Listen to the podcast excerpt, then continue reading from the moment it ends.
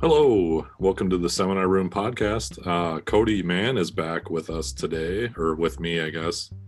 Hello, everyone. Hope you're doing well. Yeah, wow, the semester is flying by. Uh, I can't believe. Uh, Did I share the right screen? Yep. Great. Yeah, it, it's uh, it's been quite this semester. It was one of those semesters where you get four or five weeks into it, and then the rest is a blur, and all of a sudden it's week sixteen. So a crazy, crazy semester. Yeah. I hope everybody experiences the most amount of growth they could, and you might have to reflect on it to see it. Right. Yeah, I mean, that's a... It, it, definitely it's one of those times where you really have to, like, take that space. Like, when something happens, it's really easy to re- react instantly, and you know uh, I think it was just there's a high stress in the last couple months, and I think everyone just kind of is reacting immediately instead of you know waiting to react, and you know uh, which is not always the best practice. So right yeah it goes back to Ron's talk about hitting the pause button before you react, and And trying to trying to do that, trying to put that into practice isn't always the easiest. It's a great concept, and many of us are learning how to do that. But um, taking that pause before we react is very important. And and that's also important. I think that pause is also gives you time, you know, like to go back to, you know, reflect on something that happened, and now that you're out of it, uh, you know, there's that space between see how it.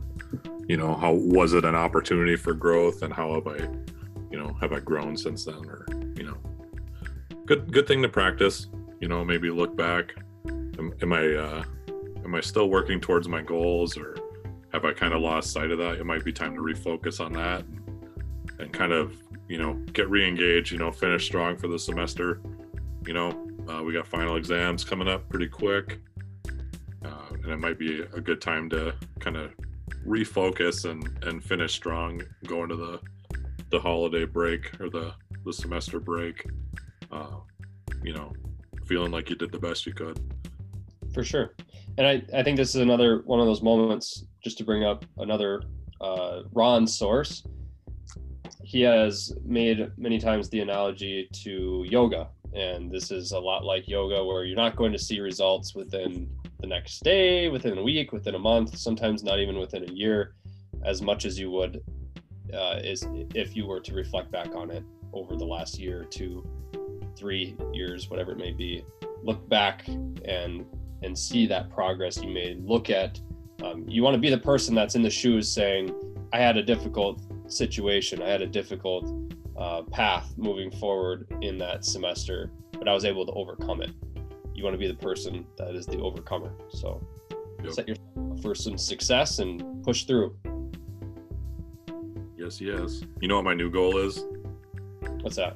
To have people say, it's like Tony always says, instead of in the, at least once in, a, in a, a day, to have someone say that. So yeah. Someday I'll be like Ron, and people will quote me. We will be. Yeah. Ron quotes, and we're three, four minutes into the show. It's right. Impressive. So we're going to do another, uh, we'll call it a student-led Seminar Room podcast. Um, the interaction board just lights up, which is really great. I get I get emailed. I set it so I get an email notification when someone fills out the form, and it always makes me uh, makes me smile when I read your comments. And I, I really like that this semester has been driven by you, because it takes a lot of weight off my shoulders to try to come up with scripts. So I apologize for no like uh, soap opera type things, but it does take time to develop those. That was fun while it lasted. We'll get back to it, but we also need to, I was just telling Tony before the show, I listened to a couple podcasts, and my favorite part about podcasts is the interaction piece, the answering of questions, the engagement from the audience. And being able to have the opportunity to engage in a podcast and ask questions is, is awesome. So I'm glad that we're doing this. Right. Yeah. So uh, we'll want to just take turns. I'll, I'll do the first one. You do the second one. We'll just alternate. Sure. We've got, we've got four pieces to go through. Yep. Um, so I'll start out. So uh, Peyton Malcolm sent this. Hey, folks, I like the podcast you all did about feedback. The one question I had about feedback is in what situations uh, is in what situations are considered so unprofessional that they should be dealt with by H R or something? Like, say, for instance, you have a boss that is like a drill sergeant. Is that something that needs to be taken on the chin, or should there be situations when you have to talk to someone about your boss? Uh, where is the line in professionalism? I haven't really experienced this in the industry because most folks are professional at work, but I don't know if this is everyone's experience. Anyways, thanks for reading my suggestion, and any advice is appreciated. So that was, I kind of fumbled through that. I apologize. Uh, this is unscripted. um, yeah, I mean, this is, I guess, my first thought on reading this, and you can feel free to jump in. And uh, has he, has the, I said he, I shouldn't say he. Uh, I've just never been like verbally assaulted by any, uh, anyone of the opposite sex, I guess. Um, but, you know, in, in this situation, is this boss, is this person crossing any type of, you know, like, are they violating any H R codes? Like, are they, you know, being, you know, are they, you know, being discriminatory? Are they saying, you know, anything slanderous? You know what I mean? Is it crossing any of those, those, you know, known lines that you do not cross? Like, and then you go directly, if, if the line has been crossed, you know, it, you know, say they said something racist or whatever to you, um, then you definitely go right to H R. That's just not, you don't have to think about that. If that's, you know, that line's been crossed, that line, you don't come back from that. You know what I mean? Like, I don't care if, yeah, it's, it's, you don't tolerate that. Um, it's never okay to, to cross that line. I don't care what the situation is. Um, you know, when you go into something like engineering as a career, when you go into career, there's different expectations for behavior, and um, it's expected that in any situation you're behaving like a professional, and that is not. So um, that's kind of my first step. What, do you agree with that, Cody? Yes. Yeah. We have to draw the line in the sand that says uh, this is a zero tolerance type of offense. And if that's the case, definitely H R. Um, right. But if you're in phase two, where it's kind of a, you know, not a zero tolerance offense, so to speak. Let's, let's say, Tony, I'll give you an example. I think this might be closer to what the question is like, because he's, he had mentioned drill sergeant as a part of this uh, comment.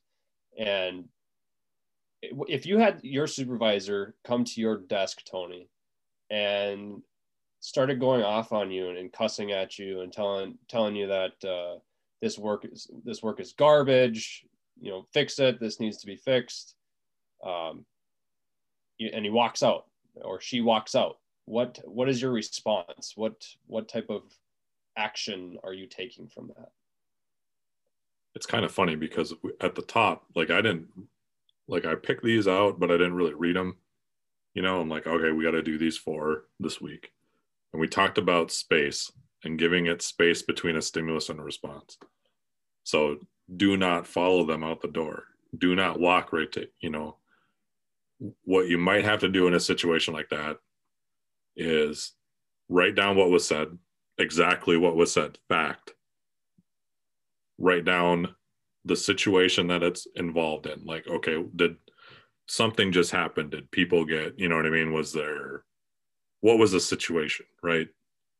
And then write down what you think you can pull out of that. That is the main message, and then come back to it. And then when you have that space and you have time to cool down, because you're going to be, I've been, I've been yelled at before. Your face gets red, your heart's pumping, you know, you have the fight or flight response. I tend to go towards fight, um, which has been something I've really had to, you know, dial back on. Um, and you give that space so you cool down, and you give that space so they cool down. And then outside of that, you come back to it and say, okay, I understand what happened. This is what you said. Let me just make sure that, you know, I'm pulling the message out right, and then address it that way. Um, again, that's part of being a professional, is I mean, you're not going to agree with everyone all the time. You're going to work with people you don't like. Um, you know what I mean? It's going to happen. So I just, you know, trying to do your best to, to diffuse situations rather than escalate them. Um, and then, like I said, give that space for, for some time to cool down and, and make sure that, you know, maybe say, okay, I understand, like, that's good feedback and I want to take that forward, but, you know, the next time you have to do that, maybe we could do this in a little bit more constructive way rather than having you come in my office and scream at me. Yeah, you know? And that, that's so gr- great first response to that. I'm glad that you addressed the whole flight or fight response and taking a moment to pause and and not acting on that right away. And um, this, the second part of that is really giving them the feedback that the individual needs. I mean, they, they could have been there for ten, twenty years or longer, this, this uh, supervisor of yours um, that might be acting in this way. And some cultures are, are different, are just different. And I have many colleagues of mine, many friends of mine that are working out in industry today. Their cultures are different. And uh, many of them just choose not to get caught up with the, the, the cussing and uh, that, that type of uh, environment. They they tend to stay away from it, try to be a difference maker. Um, but you know, another part of that is um, you got to stick to your morals, stick to your uh, moral compass, so to speak, and your ethics, your own code of ethics. And if it breaks any of your own code of ethics, an engineer's code code of ethics, um, or anything like that in any sort of way, or is offensive, like Tony was talking about earlier, we just need to take action on that sooner rather than letting it um, continue to happen. So be a difference maker, give the feedback that needs to be given, as tough as it may be. Um, and it, it, there's, there's a good chance that if that happens, you're probably not gonna wanna stay there anyway. And this is, if this is happening to you on co-op or internship, that this might not be a, a fit for, or the, a fit that you're looking to stick around in. Um, It just depends. But at the same time, you don't want the next intern or co-op student to come along and have the same experience. So you definitely need to give that feedback, as difficult as, as it may be. Yeah.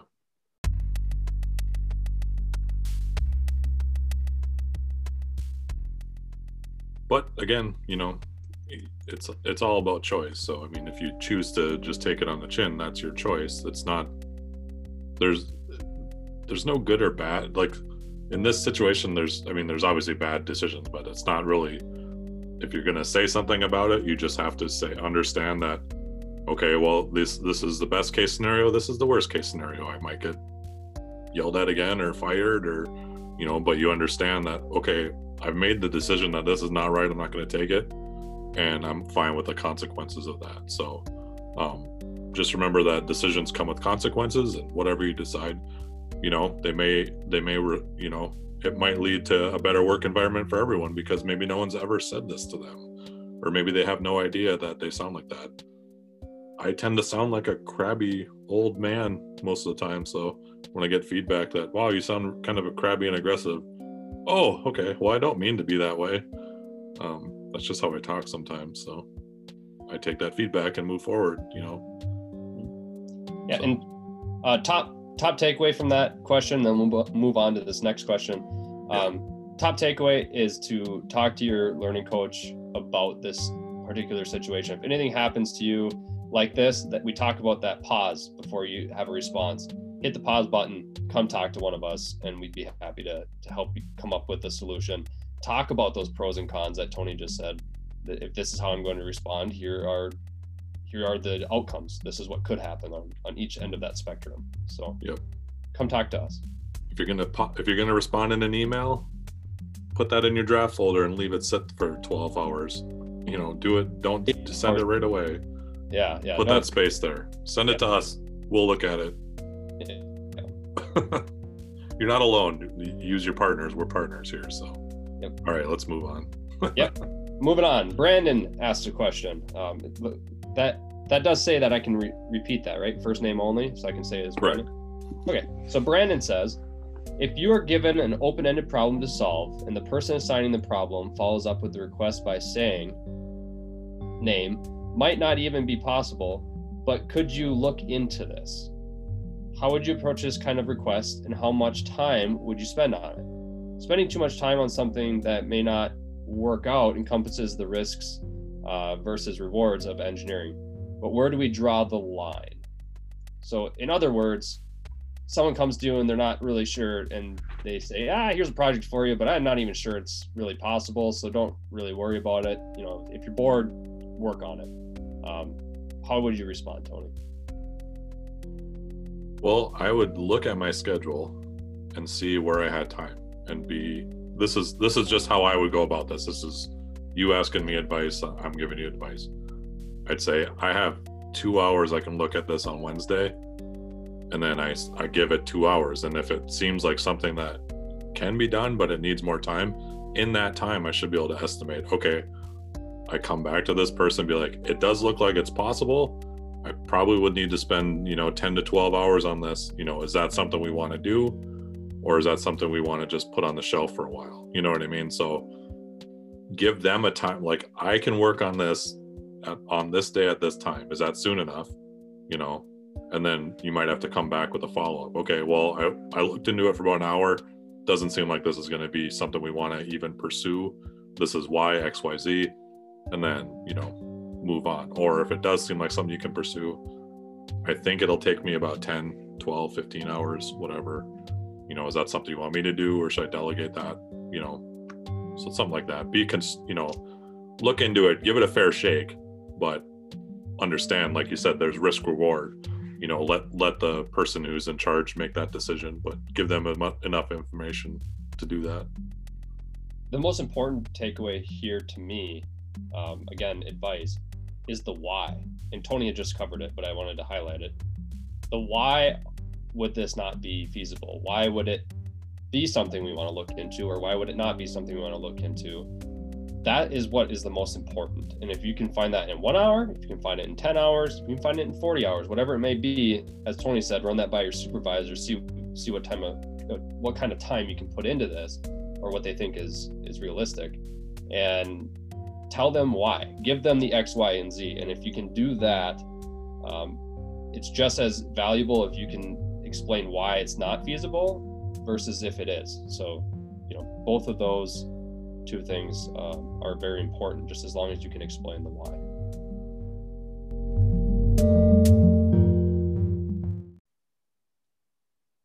Awesome. Yeah. All right, I'm All gonna right. move on. Yeah, move on to the next one. All right. Uh, Kristen wrote this, and I do remember reading this one, and I remember scratching my head and wishing I would get an, uh, a woman, one of the women on our team to, to join for this one, but we're going to throw it out there and we're going to let you think about this one and then give give us your feedback. And then we're going to revisit this when um, one of the, the women on our team is time to join us for the staff. Because I do actually think this is this is one of those times where this isn't something I've experienced, but I think I haven't experienced this because of my, you know, my gender, and I just want to throw it out there as food for thought, and then let's see what your thoughts are, and then we'll we'll pose this to the group and and get another response from another engineer. So, um, the the topic is um, how to manage a team that does not want to listen to you. And then she writes, I recently have had several projects where my craftsmen have not been listening when I suggest things such as dividing into two groups to work on two aspects of the project at one time. I have talked to my supervisor and all he says is to take charge, but his definition is just to get aggressive with it. As a young, inexperienced, small woman who does not have any ranking above the workers, I don't think I can have the same intimidation as my supervisor, who is the opposite of all of those traits.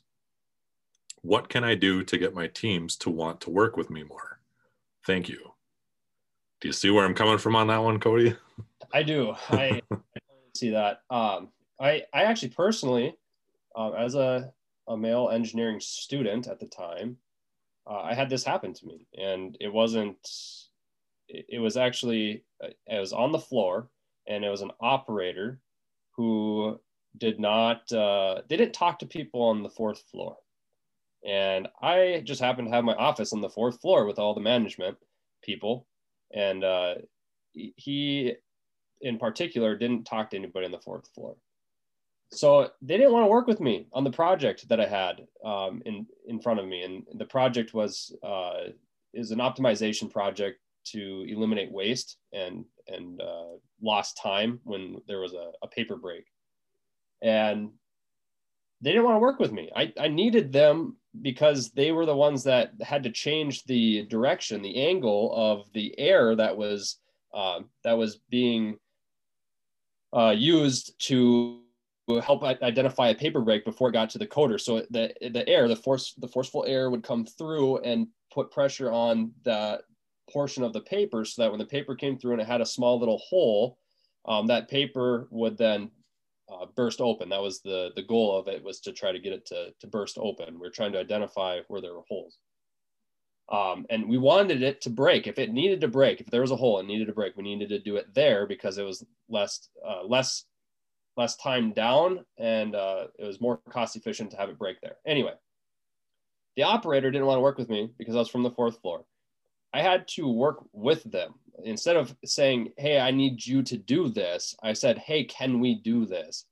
And I explained to them why. And in doing that, I also, so this is a way that you can also frame this too, Kristen, um, and other people, is that when you have situations like this, it's good to jump into this, jump into the uh, planning of it as, what are your ideas? What kind of ideas do you have um, that, that we can work on, whether it be anything that pertains to this project or any other project that you would like to work on to make your job easier? So in my case, there was an operator. I had actually asked this operator, are there any other projects? I know this, this one, you know, we can work on together, but are there any other projects that would make your life easier as an operator right here at this part of the uh, the process in, in the paper making process? And that helped to at least get on a similar page that they wanted to somewhat work with me. It wasn't a great experience. They didn't, you know, throughout the whole thing, they really didn't want to work with me, but I at least got them to do it with me because I had kind of started that conversation. I had kicked that can down the road to see if they would uh, respond in any better of a way just by asking them, what are your ideas? What can make your life easier? And going from there, rather than saying, you need to do this, what kind of things can I do to help you? That's exactly where I would have gone with it. But um, yeah, again, I'd like to get, get a woman's take on this too, because I think mm-hmm. it would, it would be helpful to get another perspective on it, because I, you know, I'd, this unfortunately is a, there is a, this happening, right? This happens. Uh, and I'd like to get another perspective on it. So, but again, share your thoughts on this, because I'd really like to hear if anyone's experienced similar things or how you've dealt with it in the past. I think this is a good, a good opportunity to, to share, and this probably turn into a, a whole episode, honestly. Mm-hmm. I agree. Um, all right. So thanks, thank you again for submitting that. That's, um, you know, a great topic, and I, I definitely think that we could bring come back to this again. So, and Cody, let's do the last one. Yeah, and I'll just wrap it up in oh. summary before we get to the last one. It's just that not you're never going to find yourself in a position where everybody wants to work with you and do the same things that you're doing. Uh, there's always going to be some sort of pushback, no matter what it is, whether it be Um, from someone that you've liked working with in the past or that you continue to enjoy working with, or if it's someone that has never really appreciated working alongside you. And you're just going to find it almost everywhere you go. So being able to respond to those types of situations is important. And like Tony was saying, I'm looking forward to getting the female take on that as well. But some someone who's inexperienced that is working as a co-op or an intern, um, you're going to have people that treat you like this regardless. I, I had it, I had that similar experience as well. So, okay, last one, anonymous. Topic for discussion. I have recently discovered a trend of listening to video game level soundtracks while writing. Many have tried writing papers to music such as Mario Kart soundtrack and have reported that it helps with focus and motivation. This is interesting, I like this. While I can't find any articles that proves if this works, I have tried it myself And I found that the music does help me. What I wanted to talk about is small tips that can help focus students while working, whether it is listening to certain music types, chewing gum while studying, or anything else that may help our studying be more efficient. Thanks.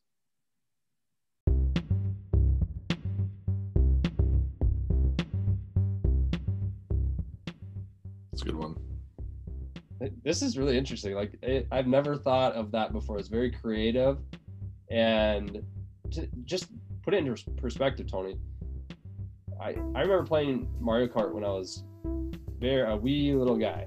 And I, I was like five, six years old, I think, my first time I played Mario Kart. And I remember just being so focused. And I have a little two-year-old now at home.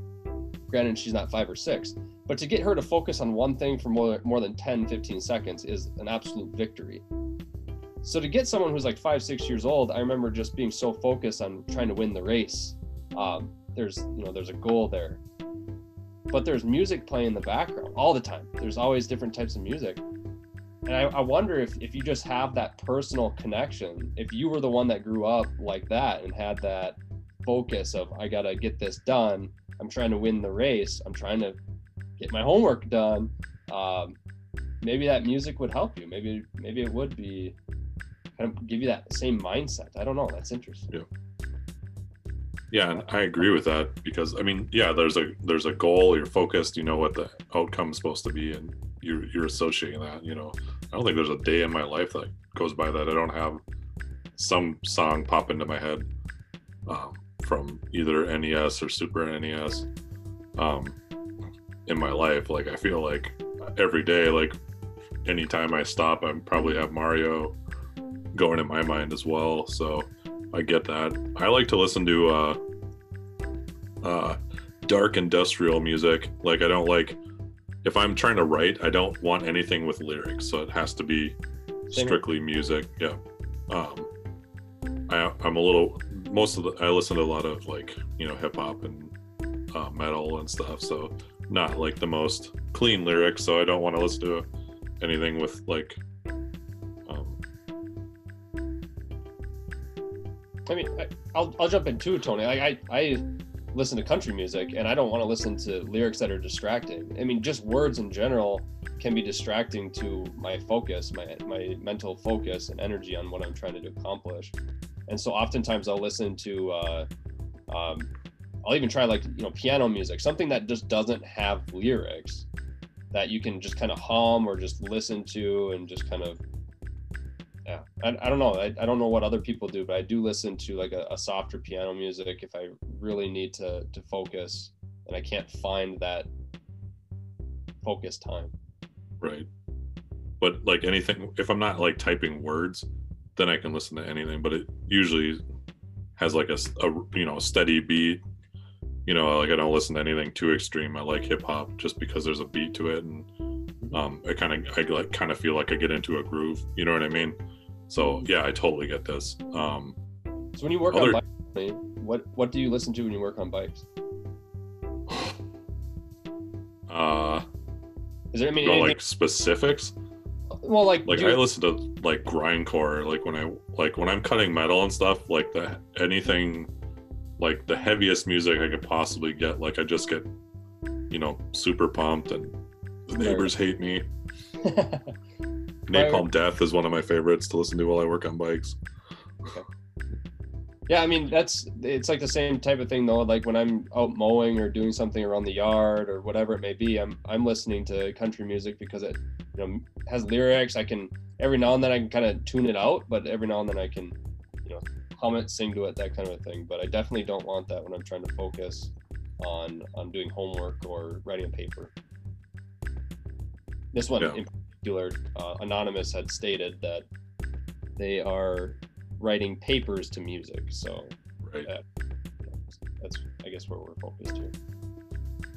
Um, and then they do ask, you know, tips for staying productive. I mean, honestly, I just...